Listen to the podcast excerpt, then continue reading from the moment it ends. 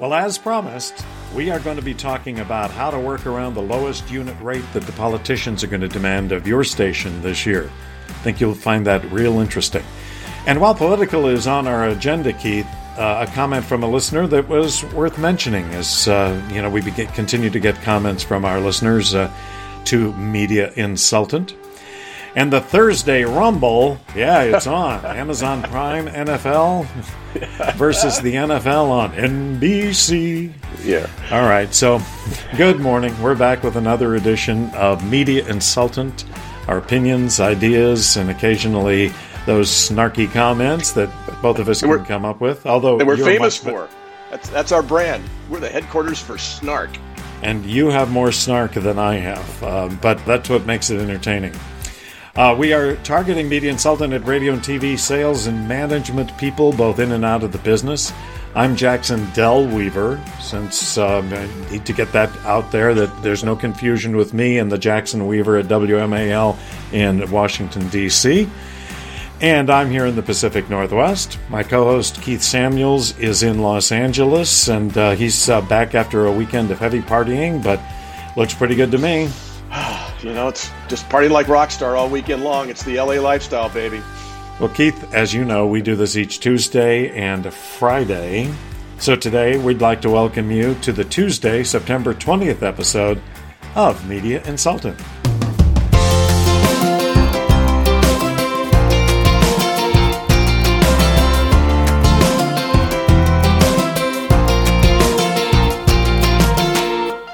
So, Keith, just up the street from where we live here in Kirkland is the new Google complex. Uh, actually, it's uh, been there for about a decade, but they just doubled the size of it, and in the process, they built this enormous rec area that they call the Feriton Spur Park. And it's really cool. They've really done a nice job. It's got places for kids to play, fountains for kids to play in. They've got game courts, workout areas, uh, children's play area, restaurants. Uh, there's a big herb garden. There's a beer garden. I mean, they've really done a nice job with this this space. So we were passing through the park yesterday on a walk there. The Kirkland corridor goes through this area, and so we were out for a, a nice neighborly stroll. Okay. And out of the Google building comes a tech guy, obviously a tech guy, comes out of Google, and he kind of starts no, walking that would be a, us. that would be a tech bro. A tech bro comes out. Thank you. Yeah. Thank you, a tech Yeah. bro. Tech bro. You, you, you, you are so much more hip on this stuff than I am. So he's he's you know he's kind of a he's really a typical tech, tech guy. He's fully bearded, kind of slovenly, and he kind of slouches his way down toward us. But his T-shirt said it all. It was just the best thing I've seen in a long time. He said, "I like coffee," and about three people. so okay. I thought that was that was exactly who he is, and he's not a leader of men, Keith, but at least he knows who he is. Yes, and and uh, and clearly, and you pro- and whoever those three people are, they know it too, and everybody else is, uh, you know, out of there. Is out of there. Okay, so this Thursday, Keith, quick reminder that Radio Masters Sales Summit begins in Miami. This is the first event that I think Radio Ink. and uh, the Center for Sales Strategy have put on. You used to be with Center for Sales Strategy. Did you ever do one with Radio Ink. that you remember? No, back in my era at uh, the Center for Sales Tragedy, or I'm Strategy, well, we were very exclusive, and we did not do any work outside of whoever our clients were. Now it's come one, come all. But uh, back then it was like, no, you know, we don't do that because we are exclusive, and we only work with our specifically signed clients. I mean, we did a couple of RAB presentations, but very few. Yeah. So this well, is all new. This is a new marketing effort for CSS. Yeah, and I and, and you know uh, we wish them good luck. They're doing it at the uh, Intercontinental in Miami, and you know it's it's like you and I were talking about. It's the it's frankly it's the normal list of people you see at these things. You know the the market managers, the coaches, the vendors. Uh, you know the retail consultants and Paul Jacobs will be there, and your friend Mike Doyle and Erica Farber will be there, and Ron Stone. So, you know, the agenda looks pretty interesting, though, and uh, there's always room. So it's this Thursday. Just thought we would mention it if uh, anybody has last minute urge to go to it. I'm sure they'll find room for you. I'm sure they there, there, there are they were advertising spots available. So you know, you're, it's still your chance if you're in the area. And you mentioned Mike Doyle. Mike's a great guy. Mike was a long time CSS client. He's on the agenda, and he'll have he'll have some perspective on on on kind of how you adapt some of the some of the practices that CSS trains you in into the real world. And uh, so he's a good one. Yeah, and there's some there's some other folks. There's a, a sports uh, workshop that's going on. You know, uh, and and other experts along the way. So it, it should be an interesting um, interesting show. So we'll we'll look forward to getting some feedback after it's over. One of the other things I think is really important is my feeling on these kind of events is even if you just come away with one new idea, it's worth it. You know, you don't have to come away with 20. One good idea, and it's worth it. Okay, you know, Keith, uh, we've been doing this for a couple of years, and we always appreciate feedback. And last week we had a comment, or we had a, a, discussion about political advertising in radio and why radio wasn't getting a bigger share of the political advertising that was going on. Yeah. We got a comment from one listener in particular, uh, Dr. J. Thomas Smith. He's an attorney, he's an author, a radio host, and he's a motivational speaker. A lot of things that guy is doing, and I'm impressed. Yeah, I'm, I'm, impressed. I'm impressed that he's listening, which is great. Exactly. Thank, thank you, Dr. Smith. He, he certainly has raised the uh, the average of our of our caliber of listener. yeah, no question. But he commented that if stations had more related programming, they'd get more political dollars, and I think we agree with that. That's why news talk stations get so much of the political pie. But my point is, radio it has that criteria for the political buys, but not TV. On TV, they buy anything, anything. yeah. Right. Now, there was a time when, uh, interestingly, TV stations would not accept political advertising in newscasts. That didn't last very long because there's just simply too much money sloshing around and people didn't want to say no to it. So, so now you see political programming or political ads in all kinds of programming. And I think my point with that is if it works for TV, it should be relevant for radio. He did make the comment that if listeners are uninformed and don't vote, why would a campaign spend money on them to, to reach those people? And I guess my thought, and you and I talked about this, just because they listen to music formats doesn't necessarily mean they're uninformed or that they don't vote. I mean, they may not be ditto heads, but they're still part of the voting population. And frankly, in a close contest, that radio audience could be enough to turn a, a, candidate one way or the other. So yeah, yeah, well, and I think and I think part of the reasons why we've seen such a massive influx of political dollars onto you know, onto digital, but also the way that they kind of create these kind of digital uh, influencer kind of campaigns where you get these kind of unengaged voters who aren't listening to talk radio necessarily, and probably there's nobody under 45 listening to talk radio anyway, but you know, you take these kind of unengaged, unin- semi-informed voters, and they create kind of this this uh, this kind of oh gosh, the in crowd is really going this way or or going to vote on this this way. Uh, I want to keep up with my friends. My friends seem to all be liking this stuff. You know, I've seen this, you know, try, you know, affect my daughter and her friends and so forth, and that that social media is a big way to influence these kind of unengaged, uninformed voters, or partly informed, semi-engaged, and they're going to vote and they they get influenced by this. So part of the thing about radio, particularly, which is which a big part of the success of radio advertising is live reads is is same with podcasts. It's dj endorsements. I call i'm sorry influencer endorsements. And and they don't do that for political uh, races or even initiatives. Some hosts will will come down on one way or the other but they're not doing commercials for the initiative or for the candidate uh, but they can on digital, and you see all this stuff going on on digital where where influencers are saying how to vote. So it's a little bit more difficult for radio to position themselves just to run spots. Now, the formats and stations targeting various minority groups are getting a lot more did, uh, you know political dollars than are kind of the run of the mill general population or primarily white audience stations.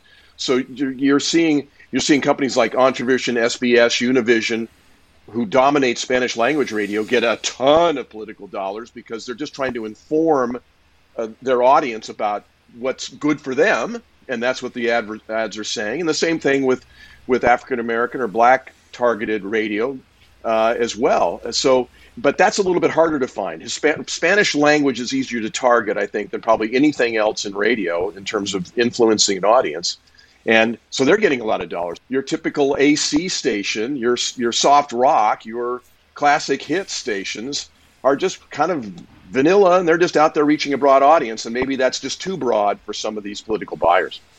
Well, I think that has been the case, and, and that yeah. was that was Dr. Smith's comment, and you know, it's it's. I think it's something that we'll never have a, a clear answer on, but I really appreciated his comment. And if you've got a comment you want to make on anything Keith or I say, uh, it's always Jackson at intownmedia.com or our LinkedIn post. Always a good place to leave us a thought. All right. Well, and and and, and Dr. Smith has had a, a radio show for since the '90s, so he's he's a you know a, a, great personality, and he's also obviously a great academic background and has got some informed opinions.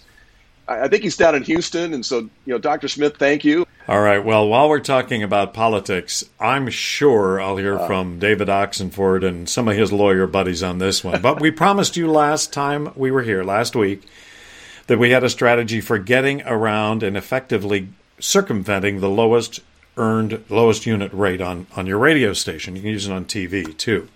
Frankly, this has always been a nightmare to calculate. You know as well as I do. You take the, oh. you know, well, you got a package for this client, and and you know they're an annual, and they get some spin, and they get this promotion, and they get this digital ad, and who knows how to calculate that? It just gets to be a nightmare. But the first thing that you do if you want to work around this in our strategy is make all of your rates preemptible for normal business. So the Ford dealer, the local AC shop, the guy who's got a restaurant on the corner, all of their rates are preemptible and make that very clear to them. They can be bumped. They're preemptible. They can be bumped to the next day or however you want to handle your preemptible spots. Then the opportunity is the political campaigns only want what?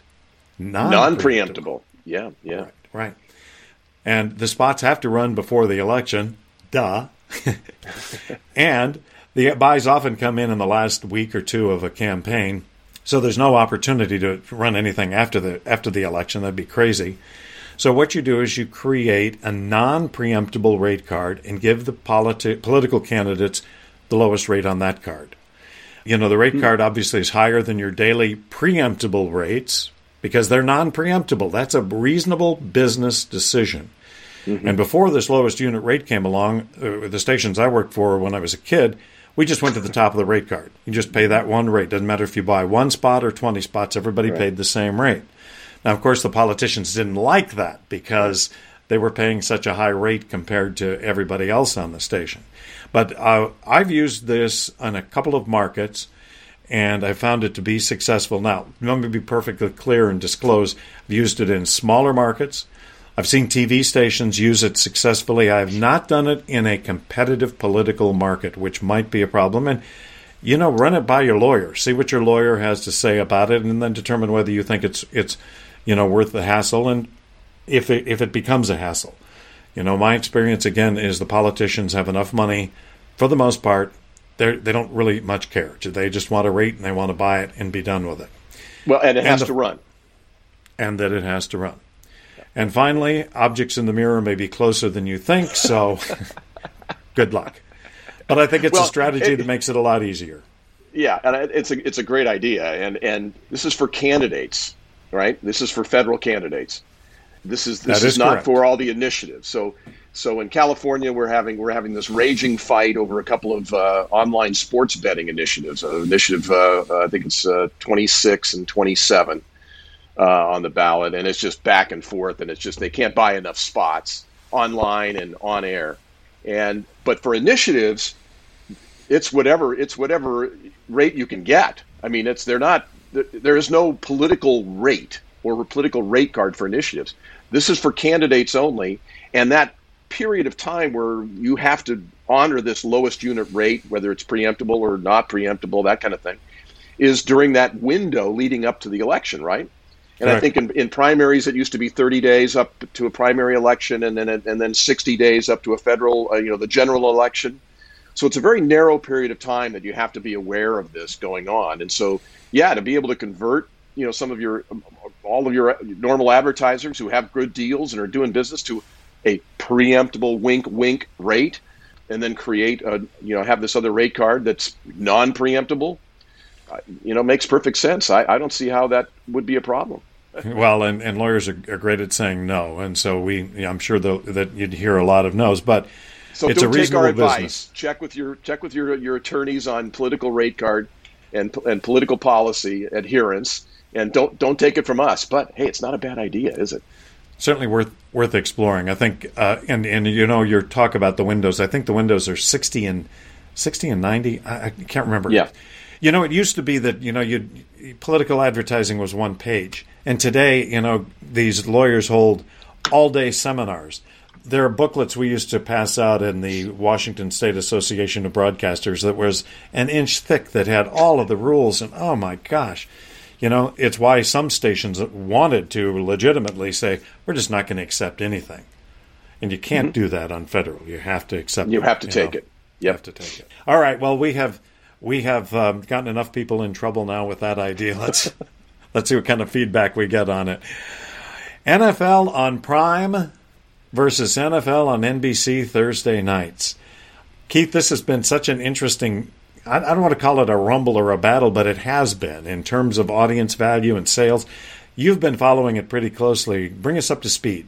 Well, last Thursday night, the uh, 15th, was the uh, first NFL game streamed live. Well, actually, they did a preseason, but this is the first regular season game that they have streamed only on Prime Video. The first game of the season was NBC, and Amazon's going to have 15 games this year, and um, and this was the first one regular season game. And sports media over the weekend and into uh, into yesterday's trade press was uh, was pretty brutal about parts of it and very complimentary about other parts. Um, if you watch the game, you know you, uh, you you got you saw the debut of Kirk Herbstreit as the uh, analyst, the color commentator, who was partnered with legendary Al Michaels for the play-by-play. And the reviews coming in were really positive. They thought that they worked really well together. They thought Herbstreit did a great job. Of course, Al Michaels is a fixture. No one's going to, you know, going to give him a bad time, and he was great as always. And so, uh, and and so, and then they judged the pregame pregame show. They had an hour long pregame show, all on site. Amazon is not doing a studio show pregame like they do on Fox and CBS and NBC's Sunday Night Football. They've got an hour long, maybe I think it's almost a two hour long pregame show that they do as well. That's in studio. They're doing it all on site, which is kind of a different thing, but it's pretty traditional in terms of its ex football players, its uh, personalities that are involved. It's pretty typical on it. But here's the other problem where they where the, the sports media has just gone nuts about the game is that everybody had problems in their stream virtual every every reviewer had problems syncing video and audio. That was off during the pregame. I had to relaunch the game probably a dozen times just to get the audio to sync up with the video. That was crazy. And then a lot of us in sports media had a big problem with the quality of the stream and the buffering. I was out of focus 90% of the time during the play by play. The commercials ran perfect. They streamed perfectly. But the game, I'm watching this on my $3,000 Sony Bravia 4K 1080, whatever it is, Mega Thribothrom, DB, you know, whatever. And it's a, it was a lousy viewing experience. I didn't watch the second half. I couldn't deal with how lousy it looked on my. So clearly, I've got an issue with Spectrum, my internet provider, and a lot of other people had problems carrying it too. So we, we, they got some issues to deal with, and they they're saying, oh, you didn't, you have to go to your settings to change it to 1080 or do this or that. And and then one of the guys that I, I read said, for 139 dollars a year for Prime, I should be able to turn it on and watch it and have it be as just a good experience as watching it on NBC. I shouldn't have to do anything. You should be able to get me the game in pristine, high quality digital focus, right? So that was a big problem for a lot of us that the game's Well, that- viewing experience was a big problem. But that viewing experience is not the problem of your ISP. That's their servers. They simply didn't have the capacity. It would be my opinion.